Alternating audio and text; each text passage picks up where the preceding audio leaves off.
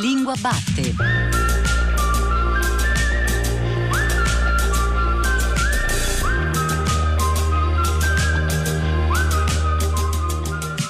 Buongiorno, ben ritrovati alla Lingua Batte, la trasmissione di Radio 3 che esplora il paesaggio della lingua italiana. Questi microfoni Paolo Di Paolo. E siamo alla seconda puntata di questa nuova stagione della Lingua Batte. Partiamo da due ricorrenze civili, due occasioni di riflessione pubblica intorno alle parole, intorno alla lingua, perché ieri è stata celebrata la giornata europea delle lingue, una giornata dedicata appunto all'importanza del paesaggio linguistico del nostro continente, quindi 26 settembre questa ricorrenza che ci darà diversi spunti e invece il 30 settembre, anche perché in calendario viene ricordato San Girolamo, il patrono dei traduttori, e appunto 30 settembre è eh, la giornata mondiale della traduzione. A proposito di traduzione, uno degli ospiti di questa puntata, un grande germanista e scrittore, Claudio Magris, qualche giorno fa sul Corriere della Sera scriveva questo le parole sotto le parole, scriveva un maestro della linguistica come Starobinsky, riferendosi agli anagrammi di un altro grande, de Saussure.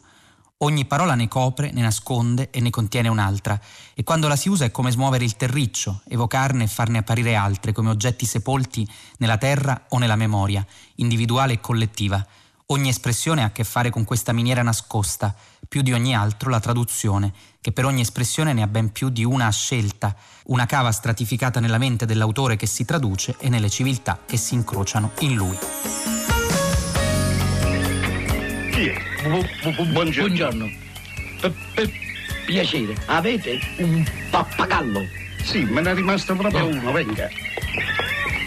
Eccolo. È un Questo. baragura. Chi? Lui. Voi. Lui è un baragura. Ah, ma è un pappagallo autentico? C'ha pure la garanzia, questo viene dal Brasile. Sì, ma non ci sarebbe rosso? No, l'ho venduto l'altra settimana, ma Ah. c'è rimasto solo questo. Eh, ma è un pappagallo parlante? Cioè, Parla sette lingue. Ah, dice tutto? Tutte le lingue parla. Si- sicuro? Stia tranquillo.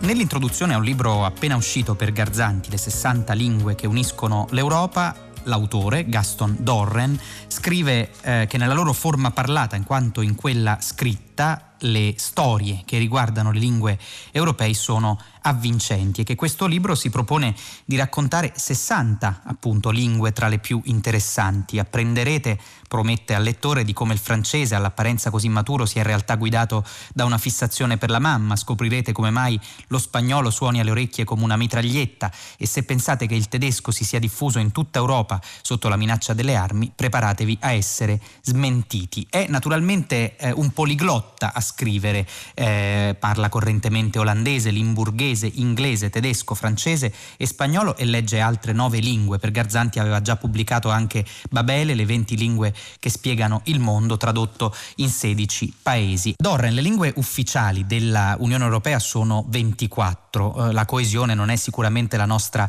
caratteristica principale, ma la prospettiva linguistica può cambiare il nostro sentimento dell'Europa, il nostro sentimento europeo? Um, that's a nice question. Uh, well, I agree. Cohesion is not our main characteristic, unfortunately. Sono d'accordo. La coesione non è la nostra principale caratteristica, purtroppo. Però non credo che abbia a che fare con il fatto che abbiamo lingue differenti. Perché se ci paragoniamo agli Stati Uniti, che hanno una lingua comune, non mi pare che ci sia coesione al momento. Se guardo il mio paese, al paese dove vivo, i Paesi Bassi, un bel po' di persone parlano olandese, inglese, tedesco, francese, ma anche spagnolo o italiano. E allo stesso tempo il mio paese è davvero carente rispetto a un sentimento di coesione europea, al punto che ne provo vergogna. Siamo fra gli stati più compiaciuti, avidi ed egoisti d'Europa. Davvero spesso mi sento di dover chiedere scusa per il mio paese. Tornando alla domanda, la situazione linguistica europea è qualcosa di cui dovremmo andare orgogliosi. Pensiamo alle lingue ufficiali dell'Unione e a tutti i documenti che in queste lingue vengono prodotti. Dovremmo esserne fieri. Io penso che la diversità linguistica faccia parte del sentimento e dell'identità europea. Allo stesso tempo c'è il ruolo dell'inglese come lingua franca, con cui ad esempio stiamo parlando noi ora, ed è un fatto importante questo. Lei, Dorren, parla uh, correntemente, come ricordavo, olandese, limburghese, inglese, tedesco, francese e spagnolo e legge altre nove lingue. Questo numero fa di lei sicuramente un poliglotta, ma com'è nata la sua passione e come ha saputo riconoscere questa sua inclinazione, questa sua attitudine? well, uh, the languages that I speak, which are five or six, le lingue che parlo sono cinque o sei, almeno quelle in cui riesco a esprimermi a un certo livello, e non mi sono capitate per caso, ma per necessità, direi quasi per fortuna. Io sono cresciuto parlando olandese, la mia lingua d'origine è chiamata limburghese. A scuola ho dovuto imparare l'inglese, il francese, il tedesco. Durante l'università ho fatto ricerche in Perù, in Sud America, così ho dovuto imparare lo spagnolo.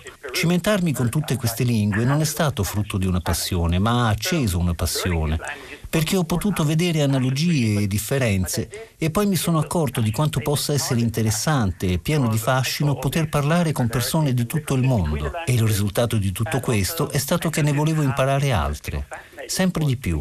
In ogni caso, la mia storia ha anche un che di tragico, perché ho iniziato a studiare tante lingue per un certo periodo, come ad esempio l'italiano, ma non sono mai riuscito ad arrivare a parlarla. Quindi, se sono un poliglotta, devo essere un poliglotta pigro, perché per oltre 30 anni non ho più appreso nuove lingue. Molte lingue hanno una storia di campagne militari alle loro spalle. Lei scrive nel suo libro Le 60 lingue che uniscono l'Europa. Quanto è importante quindi la violenza nella storia delle lingue? Yeah, quite important, I'm afraid. Um, è un fattore importante, temo, perché per migliaia di anni il corso della storia politica è stato segnato da violenza militare. Sicuramente in parte è vero, e questo ha avuto un impatto enorme sulle tradizioni e geografie linguistiche. Pensiamo agli imperi e quindi al latino, all'arabo e all'inglese ovviamente, che si sono diffusi in lungo e in largo, diversamente dai perdenti che sono stati sottomessi. Le loro lingue, come il ceco, il gallico e il bulbo, hanno avuto piccola diffusione o si sono addirittura estinte. Se leggete il mio libro non potrete fare a meno di percepire del sangue, eppure non ho voluto indugiare affatto su questi aspetti. In fondo parlo di persone pacifiche e lontane dalla violenza come me. However, I have not indulged at all in describing gory battles or anything. I mean, this book is quite safe for people who are faint-hearted and abhor violence, uh, like myself. Le similitudini, le relazioni tra uh, lingue europee non sono uh, sempre riconoscibili. Può farci due esempi almeno sorprendenti? Um, yeah, yeah, I'll give you one about grammar and one about sì, voglio farlo per la grammatica e per il vocabolario, perché è particolarmente vero in questi due ambiti, penso. Se guardiamo alle lingue romanze come l'italiano e a quelle germaniche come l'inglese, il passato prossimo è molto simile. Uh, ho dormito, hai mangiato, è andata, things like that. Penso a forme come ho dormito, hai mangiato e così via. Lo stesso è in inglese, I have slept, lo stesso in tedesco, ich habe geschlafen e così via. In tedesco è ancora più simile perché si dice sie ist gegangen, è andata, col verbo essere, mentre in inglese si usa l'ausiliare avere, she has gone. Si potrebbe pensare che questo non è un elemento decisivo perché riguarda solo quattro lingue. In realtà è molto significativo perché fuori dell'Europa non si trova assolutamente un esempio simile. La grammatica al di fuori dell'Europa è molto diversa. Duemila anni fa il latino e il germanico, da cui sono derivati l'italiano e il tedesco, non avevano strutture simili che invece si sono sviluppate nel corso dei secoli. Sono abbastanza sicuro che si sono influenzate a vicenda. Trovo ugualmente molto significativo che rispetto al vocabolario, lingue romanze, germaniche e anche slave abbiano ereditato una grande quantità di termini greci, sia in modo diretto che in modo indiretto.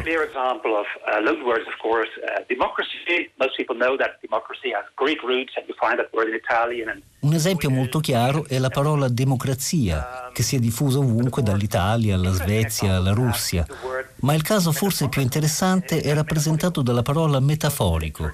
In inglese e italiano è uguale, metaphoric, ma in olandese e tedesco, ad esempio, è reso con overcarried, übertragen. Towards a new figurative meaning. Now, in Italian and in English, we use the Greek word, right? Metaphorico. But in German and Dutch, we actually call this overcarried, uh, übertragen. E l'ultima domanda, se le pare, se lei crede che difendere una lingua dalla sua scomparsa, dalla sua sparizione sia opportuno, sia giusto, abbia senso oppure no? Uh-huh, yeah. That, that is, that's always a tricky question. And I think è sempre una domanda difficile. Io penso che la migliore risposta breve sia sì, ma la risposta ancora migliore è dipende. Tutte le lingue sono di interesse per i linguisti, ma mi rendo conto che non è una motivazione molto stringente quella degli studiosi. Ci sono altri due motivi che a mio avviso sono molto più importanti. La sparizione di una lingua è in genere frutto di ingiustizia e oppressione. Penso agli indigeni di paesi come l'India, il Messico e anche Stati Uniti e Australia. Alcune decine di anni fa mi sono occupato di Scandinavia e dei Lapponi, ad esempio. In quei casi le lingue che scompaiono sono il sintomo di un processo di cambiamento e purtroppo ce ne sono di questi casi. Un'altra tragedia, si fa per dire, o quantomeno dannosa, è la convinzione errata che ognuno di noi dovrebbe avere una grande lingua nazionale come madrelingua. Questa è una sciocchezza. I bambini possono tranquillamente imparare prima la lingua dei genitori e poi dopo apprendere la lingua nazionale, perché riescono a farlo benissimo. Miliardi di persone nel mondo possono testimoniarlo. Facciamo un esempio concreto in Italia. Bambini di genitori albanesi possono tranquillamente imparare prima l'albanese e poco dopo l'italiano. Saranno bilingui e il bilinguismo è un dono gratuito per ogni essere umano. bilingual, and being bilingual is a great free gift for any human being.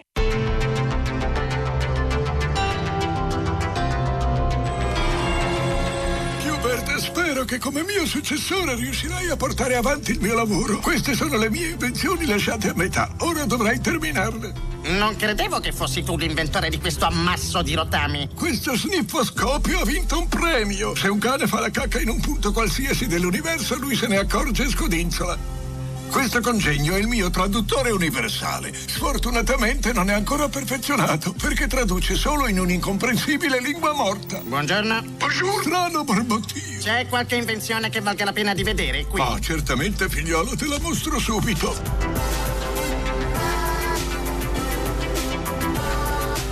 Come abbiamo ricordato in apertura di trasmissione, il 30 settembre, San Girolamo, si celebra la traduzione. La giornata mondiale della traduzione ha questo patrono e ogni anno, in questi ultimi giorni del mese di settembre, si svolgono le giornate della traduzione letteraria a cura di eh, Stefano Arduini e Ilide Carmignani. Sono tre giorni di lezioni magistrali, seminari, tavole rotonde sulla traduzione e sull'editoria. Quest'anno appunto siamo all'ultima giornata, oggi 27 settembre, sono eh, giornate che si tengono, si sviluppano su una piattaforma digitale a causa dell'emergenza sanitaria. Ma sono già 18 edizioni e abbiamo al telefono con noi una grande traduttrice che è Ilide Carmignani che ringraziamo di aver accettato l'invito della Lingua Batte. Grazie a voi. Ecco, ci siamo appunto all'ultima giornata. Quest'anno naturalmente non ci si vede dal vivo, ci si vede da lontano, ma quali sono gli argomenti che avete trattato e che ancora svilupperete in questa ultima giornata? Allora, il programma è credo particolarmente ricco, abbiamo avuto due premi, il premio Enrico alla carriera che va a Isabella Blumo per un lavoro immenso sulla saggistica tradotto Damasio, Sachs, Lovelo, Gould, Pollan per fare giusto qualche nome. E, e devo dire mi viene da raccontare un aneddoto, ma credo sia significativo. Per noi non c'è grande differenza, c'è una, un legame strettissimo fra la traduzione della saggistica scientifica e la traduzione letteraria, perché siamo un po' figli di Renata Colorni, che fu chiamata a lavorare da Adelphi dopo aver tradotto tutto Freud per Bollati Boringhieri. Noi crediamo che eh, appunto la, la, la grande saggistica non ponga problemi di resa italiana pari a quelli della letteratura. Poi abbiamo avuto il premio Harper Collins che è andato a Annalisa Di Lido, una giovane traduttrice, eh, le quattro, quattro, lezioni magistrali, abbiamo avuto Nicola Gardini, tradurre per se stessi, il piacere della traduzione parlando con esempi da Ovidio e Paolo Nori di nuovo con un, la traduzione in campo diciamo amoroso in un certo senso perché è un discorso sulla lingua del sentimento. Federico Faloppa ha presentato il suo breve lezioni sul linguaggio eh, che eh, significava un po' una riflessione su che cosa linguisticamente noi esseri umani siamo così diversi ma soprattutto in che cosa siamo simili e appunto Isabella Blum. E le lingue di lavoro del convegno sono sette, inglese, francese, tedesco, spagnolo, portoghese, giapponese, arabo. Abbiamo i rappresentanti di 12 case editrici che raccontano le loro linee editoriali, 46 seminari, 57 relatori, insomma più di così eh, non sapevamo cosa fare, addirittura abbiamo dato un piccolo cotillon e cioè i codici per trovare dei vari dizionari, grandi dizionari dai ragazzini al devoto Oli. E, um, abbiamo diviso i seminari in tre percorsi, la traduzione editoriale, istruzioni per l'uso, poi un secondo seminario, appunto gli editori si raccontano perché è difficile che gli editori vengano, a, raccontino come, come, un certo libro viene pescato nel mare dei libri del mondo, delle storie del mondo per entrare in una, in una certa collana, in un certo, in un, in, dire, presso una, in una certa scuderia, diciamo. E infine strumenti dove davvero i traduttori prendono la parola, no? perché per molto tempo i traduttori, quando le, le, giornate sono nate per questo, 18 anni fa, per molto tempo i traduttori restavano un po' chiusi e muti ne, ne, nello spazio bianco fra le righe. Lei è la voce italiana, tra l'altro, di Bolagno, di Sepulveda, di grandissimi autori appunto della storia letteraria. Se dovesse dare un consiglio, davvero in due battute, a una persona, un giovane che potrebbe essere il destinatario del percorso seminariale, la traduzione editoriale, appunto istruzioni per l'uso, il primo, primo suggerimento, il primo consiglio, anche soltanto in termini di sguardo, di prospettiva, quale sarebbe? Allora, io do come consiglio gio- ai giovani traduttori di leggere moltissimo, di leggere moltissimo nell'altra lingua, ma soprattutto in italiano e di leggere testi nati in italiano, letteratura nata in italiano, proprio per avere, per non, soprattutto per chi lavora da lingue affini, ma in generale, proprio per tenere forte il senso della nostra lingua. Un traduttore letterario dà un posto nella letteratura italiana a uno scrittore straniero, quindi il suo italiano deve essere un italiano forte, un italiano che lo mette questo scrittore alla pari degli altri scrittori italiani, che lo fa entrare in qualche modo in circolo nella letteratura italiana. E il secondo consiglio che gli do è quello di scrivere più possibile, perché l'unica forma di scrittura di cui hanno esperienza i ragazzi, ma, ma, anche noi al nostro tempo, io ormai ho una certa età, è quello della scrittura della tesi. E invece la letteratura non parla la lingua della critica, parla le lingue della vita.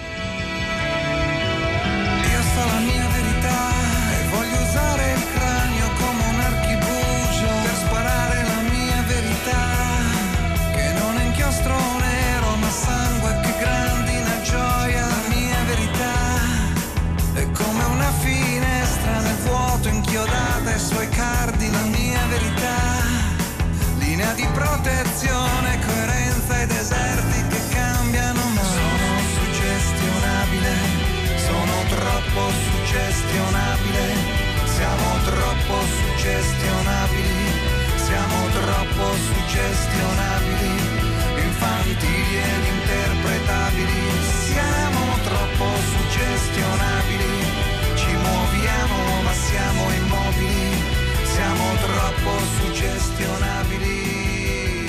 E siamo all'appuntamento con la consueta rubrica L'Accademia d'Arte Grammatica che raccoglie i dubbi degli ascoltatori della lingua batte. Una parola che usiamo con molta disinvoltura, un aggettivo suggestivo, ha colpito la nostra ascoltatrice Paola perché riconosce in suggestivo una radice evidentemente legata a un'altra lingua, all'inglese. Al suo dubbio su questa parola risponde il nostro Vincenzo D'Angelo.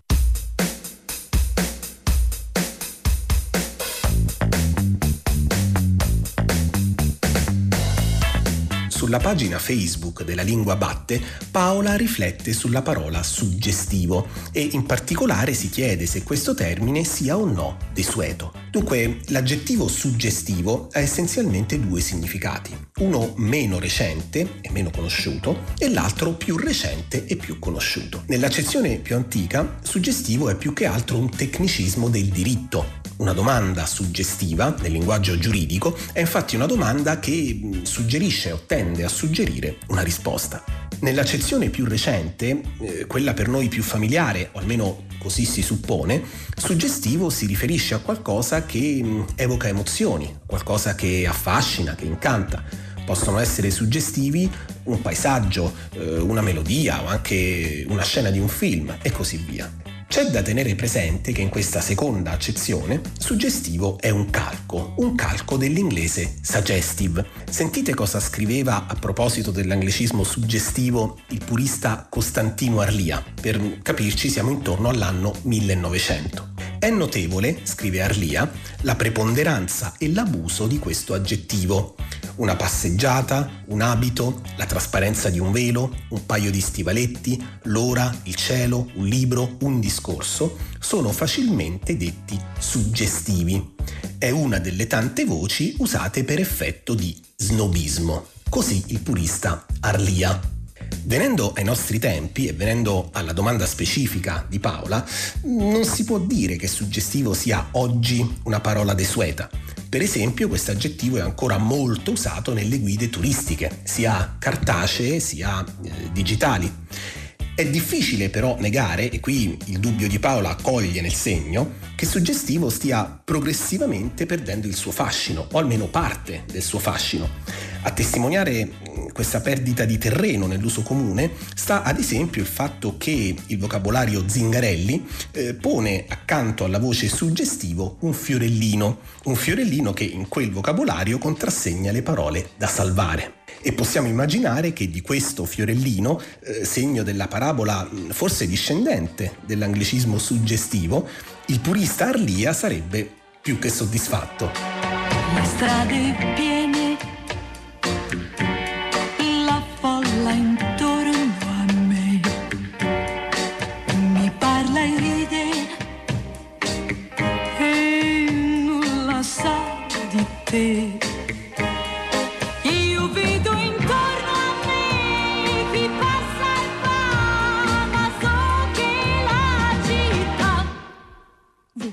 Le lingue ufficiali della comunità europea, lo ricordavamo prima nell'intervista a Gaston Dorren, sono 24. Quelle parlate nei confini, all'interno dei confini del vecchio continente, sono evidentemente ben di più. Katia Castellani, che è in gergo tecnico antenna della Direzione Generale Traduzione presso la rappresentanza in Italia della Commissione europea, è stata già ai microfoni di questa trasmissione e offre una prospettiva molto interessante sul paesaggio linguistico del vecchio continente in sede istituzionale e in particolare naturalmente dalla eh, parte italiana, tanto più che ha organizzato per l'Italia gli eventi della giornata europea delle lingue che appunto si è svolta ieri 26 settembre. L'ha intervistata per la lingua batte Cristina Faloci.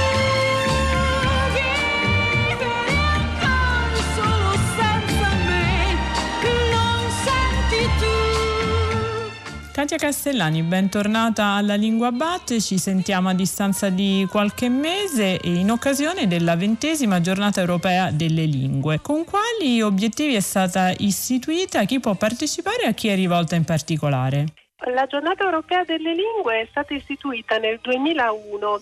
Il 2001 è stato l'anno europeo delle lingue e quindi eh, nel corso delle celebrazioni di quest'anno si è pensato di dedicare una giornata tutti gli anni alle lingue e questa giornata è stata scelta il 26 di settembre. Perché una giornata per le lingue? Perché si vuole che i cittadini riflettano sull'importanza di apprendere le lingue straniere e anche sulla diversità linguistica che è una delle caratteristiche dell'Europa. e quindi dal 2001 ci sono tutta una serie di eventi che si fanno il 26 settembre o comunque intorno al 26 settembre appunto per sensibilizzare l'opinione pubblica sull'apprendimento delle lingue. Quali sono appunto i benefici individuali e collettivi dello studio delle lingue straniere, in sintesi ovviamente, e quali motivazioni principali adducono i vostri utenti per lo studio di una lingua straniera?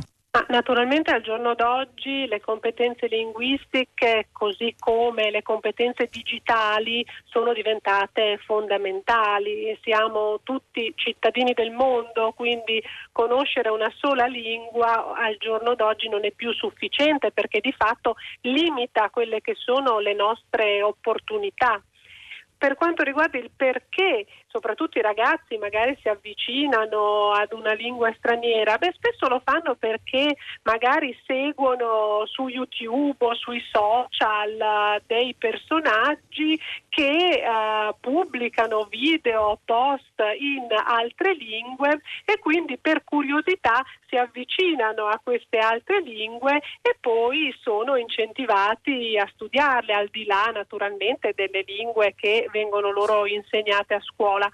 Però visto che la lingua batte è una trasmissione soprattutto sulla lingua italiana, io vorrei eh, cogliere l'occasione per ricordare ai ragazzi che è chiaro che conoscere le lingue straniere è importante, ma è altrettanto importante conoscere la propria lingua, per cui faccio un appello a non dimenticarsi dell'italiano. Ci mancherebbe, quello lo diamo per scontato. Castellani, allora, tra gli strumenti che mettete a disposizione a questo proposito c'è proprio quello dell'autovalutazione linguistica. Di che si tratta esattamente? E a questo fine ho visto che avete anche ideato un gioco a cui si può partecipare grazie a un'app. Ma in effetti è molto importante rendersi conto di quelle che sono le nostre reali abilità linguistiche, perché spesso queste non corrispondono magari al numero di anni che abbiamo passato studiando una lingua straniera a scuola, ad esempio.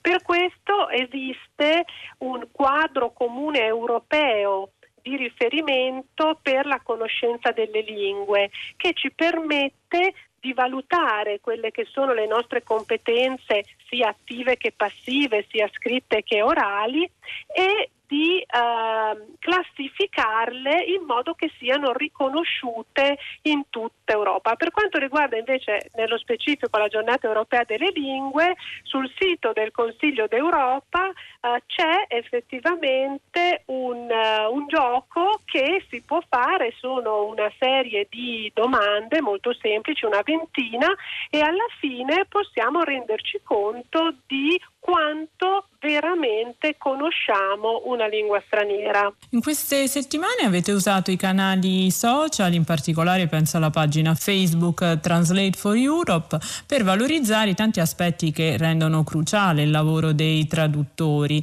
Ecco, tra l'altro il 30 settembre si festeggia la giornata dei traduttori e quindi pensiamo solo ai primi mesi di pandemia, quanto è stato importante la traduzione delle indicazioni dell'OMS, degli articoli scientifici, delle indicazioni per il distanziamento fisico o le misure di sicurezza. E, mh, mm, pensiamo anche alle difficoltà dei migranti e in generale dei cittadini stranieri che si sono trovati ad affrontare la pandemia in un altro paese. Infatti quest'anno abbiamo voluto fare una campagna social legata alla giornata europea delle lingue per far riflettere le persone sul valore della traduzione nella loro vita, perché in effetti spesso la traduzione è qualcosa della quale non ci accorgiamo, ma che invece ci accompagna nella nostra vita quotidiana. Quindi dall'inizio settembre fino al 26 settembre come dicevi, sugli account Facebook, Twitter e Instagram di Translating for Europe, che è l'account della Direzione Generale Traduzione della Commissione Europea, abbiamo pubblicato tutta una serie di video, di testimonianze, di, di materiali proprio per sottolineare il ruolo dei traduttori sia nel contesto della pandemia di Covid-19 che in altri aspetti della nostra vita quotidiana, ad esempio i traduttori che si occupano di tradurre le app che noi usiamo quotidianamente sul cellulare degli adattatori che hanno tradotto i dialoghi delle nostre serie tv preferite e abbiamo pubblicato questi materiali in tutte le 24 lingue ufficiali dell'UE. It's love never come home tight kiss me, my darling, be mine tonight, tomorrow will be too late. It's now or never. My love When I first saw you, with your smile so tender. My heart was captured, my soul surrendered. I spent a lifetime waiting for the right time. Now that you're near, the time is here at last. Katia Castellani, un altro elemento importante è sicuramente la localizzazione, una nuova parola che ho imparato spulciando appunto tra i vostri comunicati social. Che differenza c'è tra la localizzazione e una normale traduzione? Ecco, ce la può illustrare con qualche esempio? La localizzazione è un termine che si associa soprattutto all'ambito informatico, ma in realtà localizzare significa adattare un testo al contesto culturale. Questo significa che quando si traduce non ci si limita soltanto a uh, trasferire il contenuto di un testo in un'altra lingua, ma bisogna tener conto del contesto culturale della lingua nella quale si traduce. Faccio un paio di esempi veramente banali. Se noi stiamo traducendo un testo dall'inglese nel quale ci sono come unità di misura, ad esempio, i piedi o le libbre, se lasciamo queste unità di misura in italiano, la persona che legge resta confusa e quindi bisogna localizzare, ovvero usare in questo caso il sistema metrico decimale. Oppure se in un testo ci sono riferimenti a luoghi o persone che in Italia nessuno conosce, il testo non è efficace se noi non sostituiamo quel riferimento con un luogo o una persona che il lettore può riconoscere nel momento in cui legge appunto il testo. Ma infatti pensiamo a quanto meno avremmo potuto fruire in termini di intrattenimento culturale se non ci fosse il lavoro dei traduttori, quindi film, serie tv, videogiochi, letture, ne abbiamo già accennato. E mi ha colpito anche il riferimento al um, Booker Prize, cioè un premio letterario internazionale che riconosce equamente dividendo il premio tra eh, l'autore del libro vincitore e anche eh, il traduttore. Insomma, questo ruolo si sta facendo sempre più evidente. Assolutamente, ma eh, sono molti ormai i premi che vengono consegnati in giro per l'Europa ai traduttori perché appunto si riconosce che eh, il traduttore ha questo ruolo di divulgatore senza i traduttori noi non potremmo leggere oppure anche vedere semplicemente film o, o, opere in lingue che non conosciamo e questo naturalmente sarebbe una limitazione di quello che nel 2020 invece abbiamo l'opportunità di fare. Katia Castellani, torniamo all'apprendimento delle lingue straniere. Nel portale del Consiglio d'Europa ci sono, abbiamo abbiamo detto, anche elementi ludici, dei giochi, dei quiz con cui ci si può cimentare. È possibile divertirsi quindi con l'apprendimento di una lingua eh, straniera e lo si può fare ad ogni età? Assolutamente sì.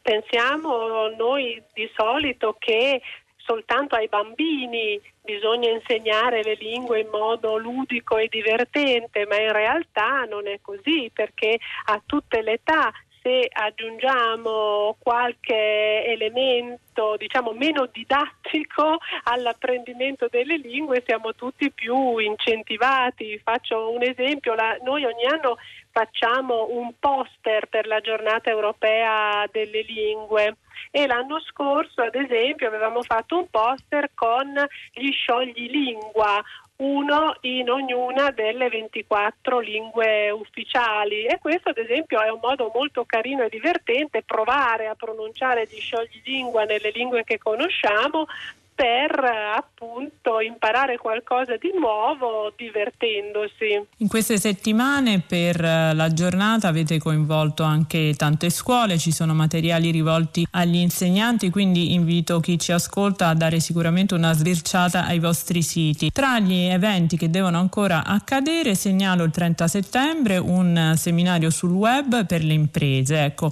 che importanza hanno le lingue per le imprese, specie in una fase di crisi come questa? Questa e poi se ci vuole annunciare in chiusura i concorsi che avete previsto in questa edizione. Certo, uh, in effetti in questa edizione uh, la rappresentante in Italia della Commissione europea ha voluto organizzare due eventi proprio per soprattutto le piccole e le medie imprese, perché chiaramente in questo periodo di anche difficoltà economica eh, aiutare le imprese a internazionalizzarsi è molto importante e per farlo è indispensabile conoscere le lingue straniere o se non le si conosce avvalersi di traduttori professionisti che possono usa- aiutare le imprese appunto a promuovere i loro prodotti all'estero e a raggiungere nuovi mercati. Per quanto riguarda invece i concorsi, ogni anno per la giornata europea delle lingue vengono proposti vari concorsi, soprattutto alle scuole, ma non solo, possono partecipare anche uh, persone di ogni età. Ad esempio quest'anno c'è un concorso video che si chiama Cosa useresti fare in una lingua straniera, che è molto divertente, oppure ogni anno anche si invitano le persone a proporre un design, quindi un, un, disegno che verrà poi scelto per farci le magliette ufficiali della giornata europea delle lingue, oppure sul sito del Consiglio d'Europa ci sono una serie di sfide in lingua, quindi Anch'io rinnovo l'invito ad andare sul sito del Consiglio d'Europa, basta scrivere Giornata Europea delle Lingue e lo si trova facilmente per visionare tutti i materiali che ci sono in moltissime lingue. Alla Giornata Europea delle Lingue può partecipare chiunque, è aperta veramente a tutte le età e quindi singoli, scuole, studenti, adulti, chiunque abbia voglia di partecipare.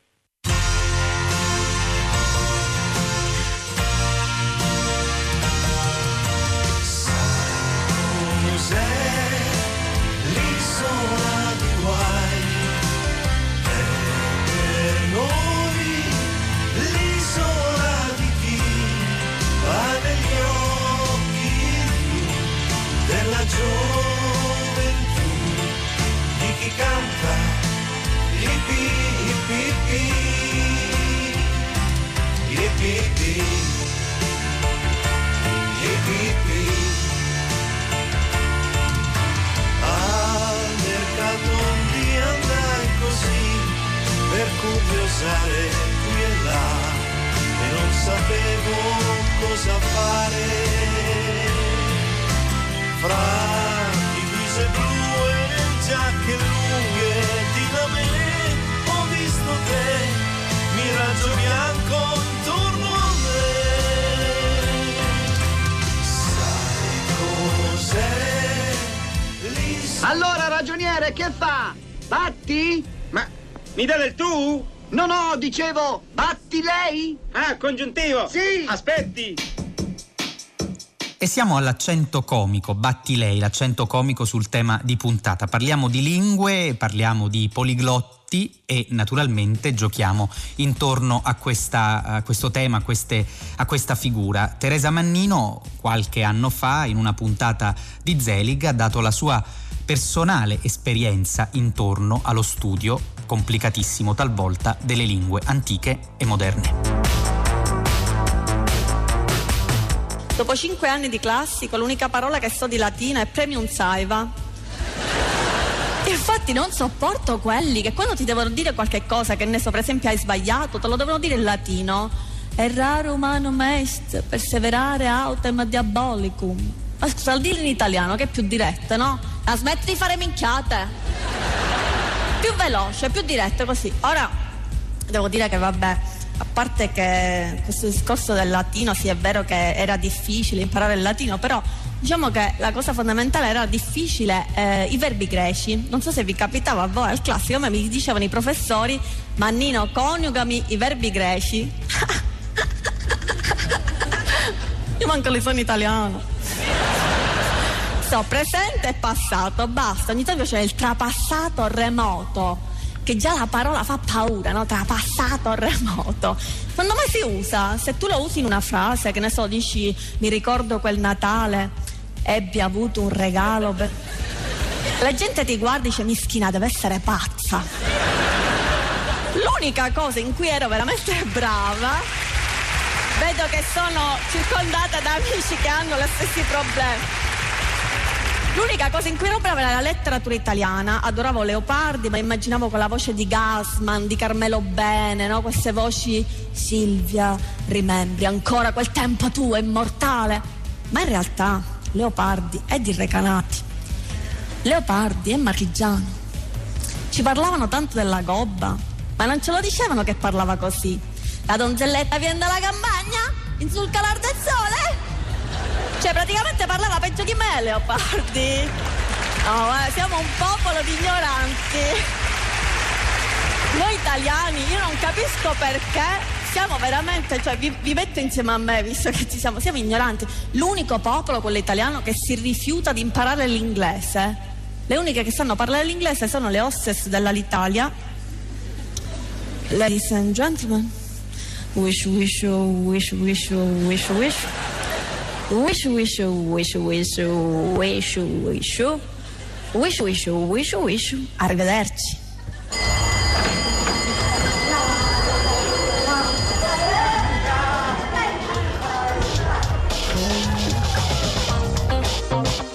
Questa è la nuova rubrica di questa stagione della Lingua Batte, ricreazione l'abbiamo intitolata, parliamo evidentemente di scuola, di possibilità di ricreare appunto la didattica di nuovo in presenza, per fortuna, e di raccogliere attraverso questo spazio progetti, testimonianze, anche esperienze naturalmente intorno a questo anno scolastico così impegnativo, così difficile nello stesso tempo avventuroso e anche poi eh, esperienze, progetti didattici intorno intorno allo studio delle lingue e della letteratura. Proprio in chiusura della scorsa stagione c'erano arrivate molte mail all'indirizzo lalinguabatte-rai.it che avevano avuto anche una sorta di ispirazione nostra, eh, dal nostro lavoro intorno al lessico della tenacia. È il caso, per esempio, del professor Luigi Mosca che ci scriveva raccontando un progetto intitolato Lessicologia al tempo del coronavirus. Eh, nasce naturalmente naturalmente dai mesi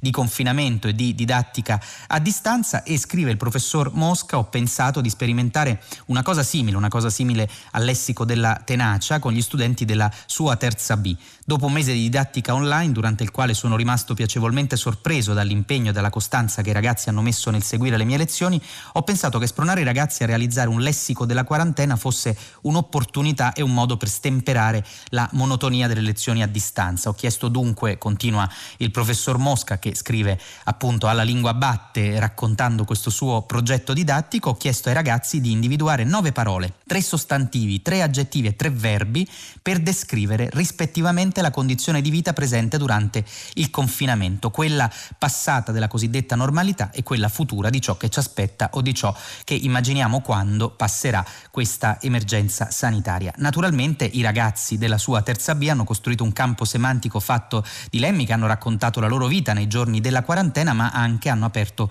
una finestra sul futuro. Lemmi che hanno a che fare con la quarantena erano lemmi anche abbastanza cupi come galera, prigione, arresti domiciliari, aggettivi come noioso e, e tra i molti verbi, racconta il professore, i ragazzi hanno scelto mangiare. La sensazione di una costrizione forzata, di un tempo che non passa, dominano il racconto dei ragazzi, ma il verbo mangiare lo trovo particolarmente interessante, ci dice, perché ci parla di una strategia per tentare di resistere. Guardando alla vita futura naturalmente entravano in gioco parole come amici, uscire, divertirsi, termini che rimandano tutti a una normalità e una quotidianità eh, che sono ed erano ansiosi di recuperare. Suggestiva conclude la riflessione che Carmen, una delle ragazze, ci propone proprio sui termini amici e abbracciare. Riflettendo sulla sua vita passata, questa ragazza avverte come la mancanza nella quotidianità della presenza degli amici, del poter uscire e divertirsi insieme, l'abbia portata a riflettere su come dava tutto per scontato. Inoltre questa riflessione su ciò che davamo per scontato attiva in lei un processo di maturazione che la porta a dire fino a qualche mese fa ritenevo i miei problemi importanti quando in realtà sono solamente drammi adolescenziali, veri problemi problemi li hanno quelle persone senza una casa, non una stupida ragazzina a cui è venuta male la tinta. Forse anche troppo severa Carmen con se stessa, ma è un progetto molto interessante e naturalmente vi invitiamo a raccontarci quelli attivi in questo nuovo anno scolastico. A proposito di didattica e didattica delle lingue, sono tantissimi i progetti a cui hanno aderito le scuole italiane in vista appunto della giornata europea delle lingue che si è svolta ieri. Eh, cercando su Google la giornata europea delle lingue potete trovare sicuramente attraverso un sito che rimanda allo European Center for Modern Languages, ecco trovate lì moltissime esperienze didattiche di cui si è dato conto appunto nell'occasione di ieri e che sono ancora in corso. Vi ricordo l'indirizzo per scriverci, per raccontarci questo nuovo anno scolastico, la lingua batte chiocciola rai.it.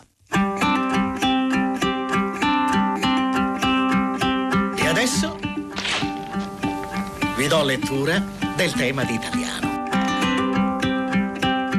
Questa è l'ultima intervista dell'ultima puntata mensile della Lingua Batte. Da questa stagione, appunto, questa intervista sarà eh, dedicata a un personaggio della cultura, dello spettacolo, un personaggio magari anche qualche volta eccentrico rispetto agli ospiti consueti di questa trasmissione. In questo caso si tratta di un grande scrittore, un germanista, un volto importante, una voce importante del paesaggio eh, letterario intellettuale europeo, è Claudio Magris che ha appena pubblicato Croce del Sud, tre vite vere e improbabili, è il primo ospite di questa rubrica intitolata Tema d'italiano.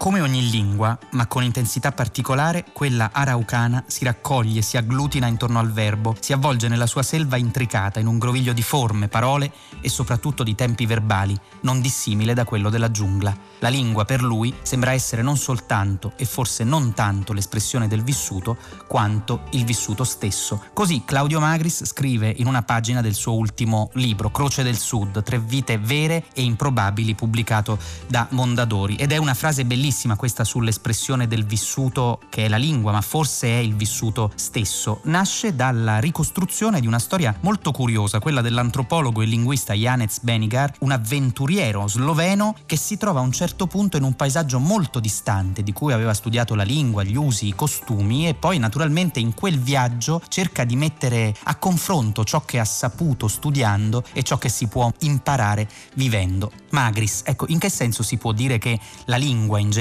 visto che il suo personaggio è uno studioso di lingue, non è solo l'espressione del vissuto, ma coincide col vissuto stesso? La lingua in noi è quella parte che dà valore o, o rifiuta o mm, ama o rigetta la vita che noi stiamo facendo, quindi nessun'altra espressione, forse solo quella corporea immediata, può gareggiare come immediatezza, come verità assoluta e disperata dell'esistenza. E il verbo certamente è la lingua e per lingua lingua, naturalmente io intendo tutto ciò che eh, costituisce una lingua, che non è fatto soltanto di verbi, ma la componente per eccellenza è il verbo, che può dire l'esistenza di tutta una vita. Quanto a Benigar, certamente era anche una mescolanza di bizzarria, di pedanteria, di ingenuità e di spirito di avventura. In questo libro io non ho inventato assolutamente niente, perché forse una chiave del mio modo di sentire la letteratura è quella frase di Mark Twain, Truth is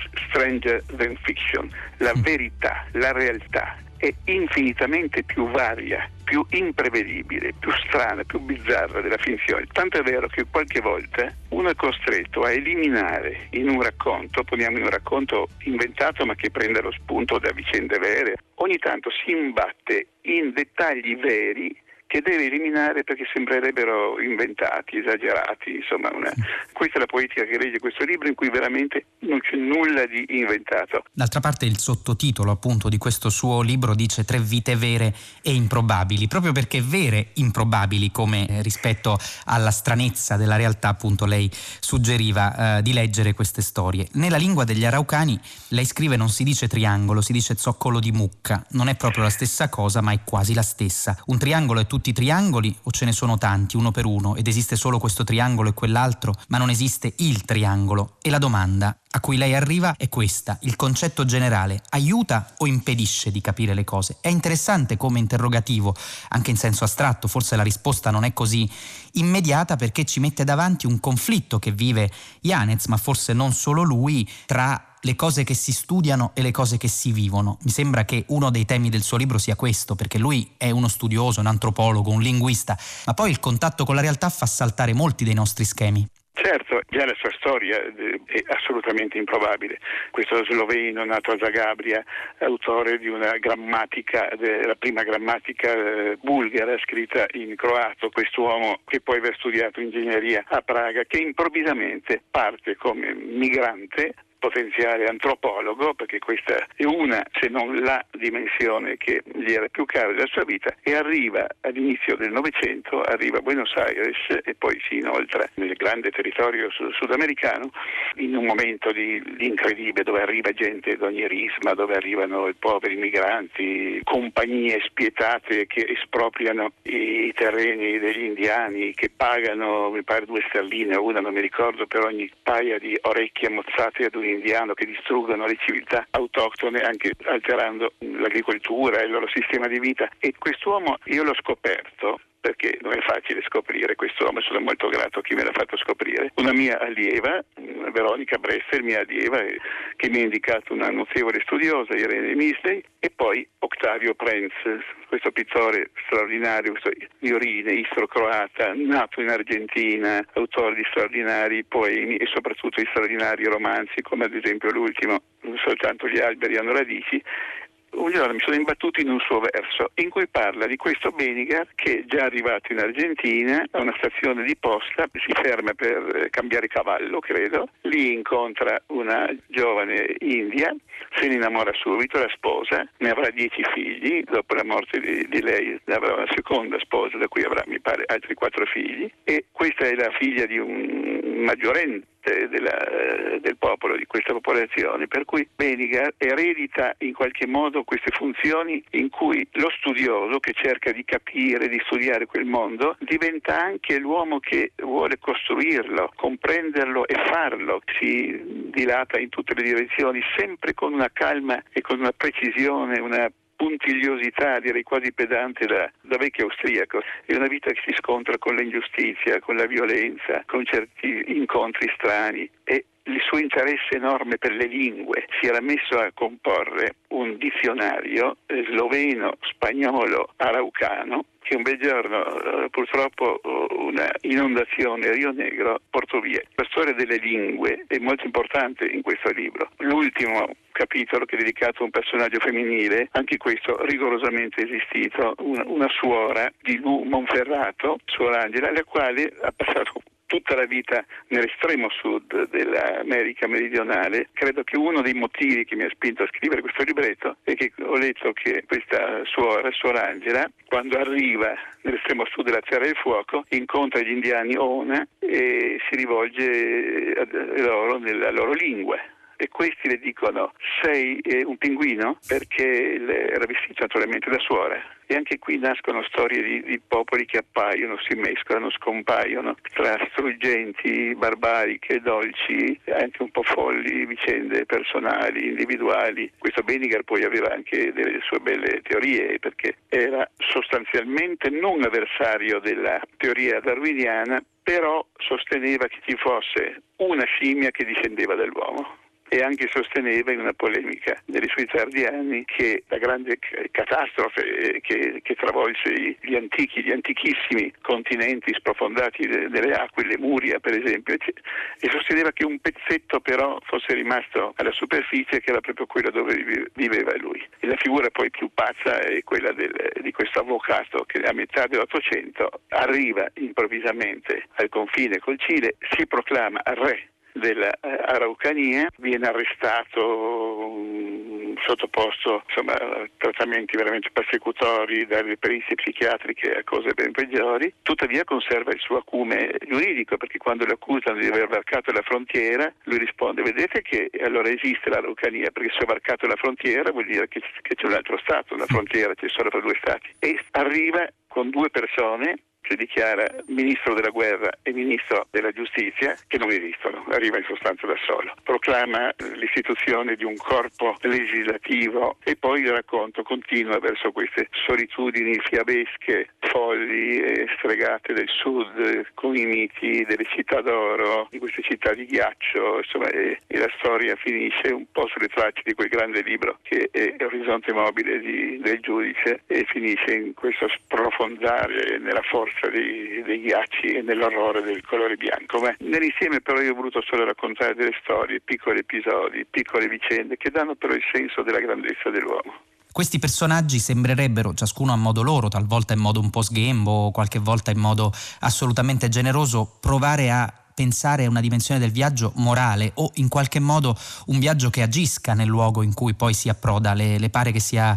utile una lettura di questo genere? È una lettura possibile e anche forse contraddittoria, perché il viaggio da una parte io lo sento fortemente eh, in questo senso, è incontro, apertura, accorgersi che il mondo non è solo quello che abbiamo imparato a conoscere guardando solo fuori del nostro, dalla nostra finestra, insomma la scoperta del mondo, cioè degli altri. E gli altri vogliono dire altre storie, altre vite, altre vicende, altri paesaggi che sono anche riflessi dei paesaggi del cuore, così come questi sono riflessi dei paesaggi reali. In questo senso il viaggio è una grande apertura, una grande scoperta un grande incontro, anche se talvolta avvenuto in modo spietato e barbarico. È curiosa in questo libro una figura un po' barbina umanamente e non scientificamente la fa Darwin, perché c'è un episodio che è veramente sconcertante. Quando Darwin fa questo bellissimo viaggio col Beagle, con la sua nave, approda un giorno a Buenos Aires, dove il presidente e il generale Rosas, reduce dalla cosiddetta campagna del deserto, dove aveva sterminato un'enorme percentuale degli indios che vivevano nel deserto. E Darwin ammira molto questo presidente generale, ammira il suo senso che ha della cosa pubblica e poi c'è questo episodio incredibile. Durante le cene di un certo tono, il generale presidente usava avere intorno alla tavola due clown che avevano il compito di divertire i commensali e se non riuscivano venivano frustati, cosa che avviene in quella sera e stranamente Darwin si dimostra divertito, insomma compiaciuto, è un po' curioso. Eh? Le faccio un'ultima domanda invece di natura personale, il rapporto che ha lei, Magris, con le sue lingue, con le lingue della sua vita. Lei ovviamente ne conosce diverse, oltre all'italiano e il triestino, che potrebbero essere le lingue base della sua vita, poi c'è naturalmente l'innamoramento, lo studio del tedesco, ma ecco, se dovesse pensare al paesaggio linguistico della sua vita e al fatto che però è uno scrittore in italiano, pur essendosi occupato moltissimo ovviamente di letteratura tedesca, ecco, che paesaggio le sembra questo paesaggio di lingue della sua vita? Ma guardi, io non credo di avere un particolare talento per le lingue, mi interessa moltissimo, tanto è vero che io ho migliaia di pagine di corrispondenza con i traduttori dei miei libri nelle varie lingue, anche le lingue più diverse, più lontane,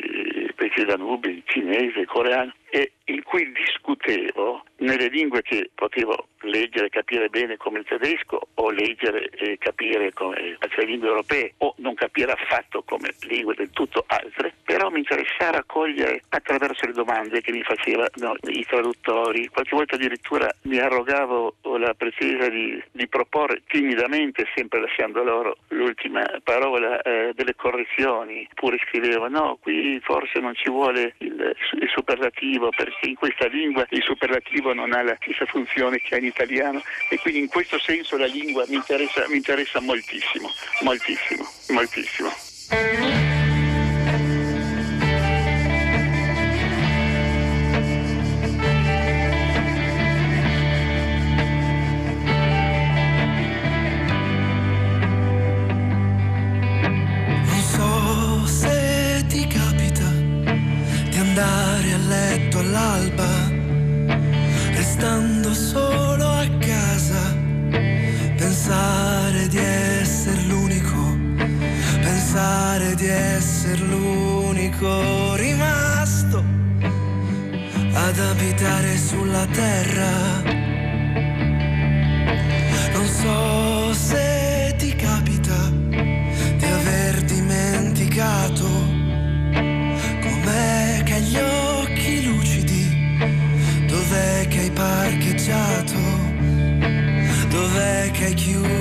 Chiave la pazienza e la fiducia, chi lo sa.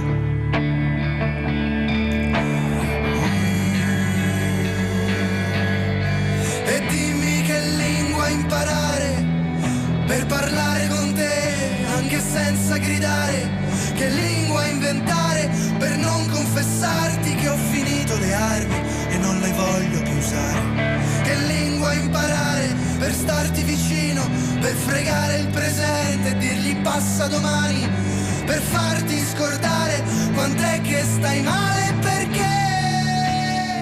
Siamo arrivati dunque ai saluti. Grazie da Paolo Di Paolo che vi parla da questi microfoni, da Cristina Faloci, curatrice del programma, da Ornella Bellucci con noi in redazione e naturalmente dal nostro curatore e regista Manuel De Lucia. Per la parte tecnica ringraziamo Gina Collauto. Se volete riascoltare la puntata potete usare l'app Rai Play Radio. Se volete scriverci, ricordavo la mail un attimo fa, naturalmente attiva anche per i dubbi linguistici, la lingua batte chiocciola rai.it. Su Facebook potete cercare la lingua batte trattino Radio 3.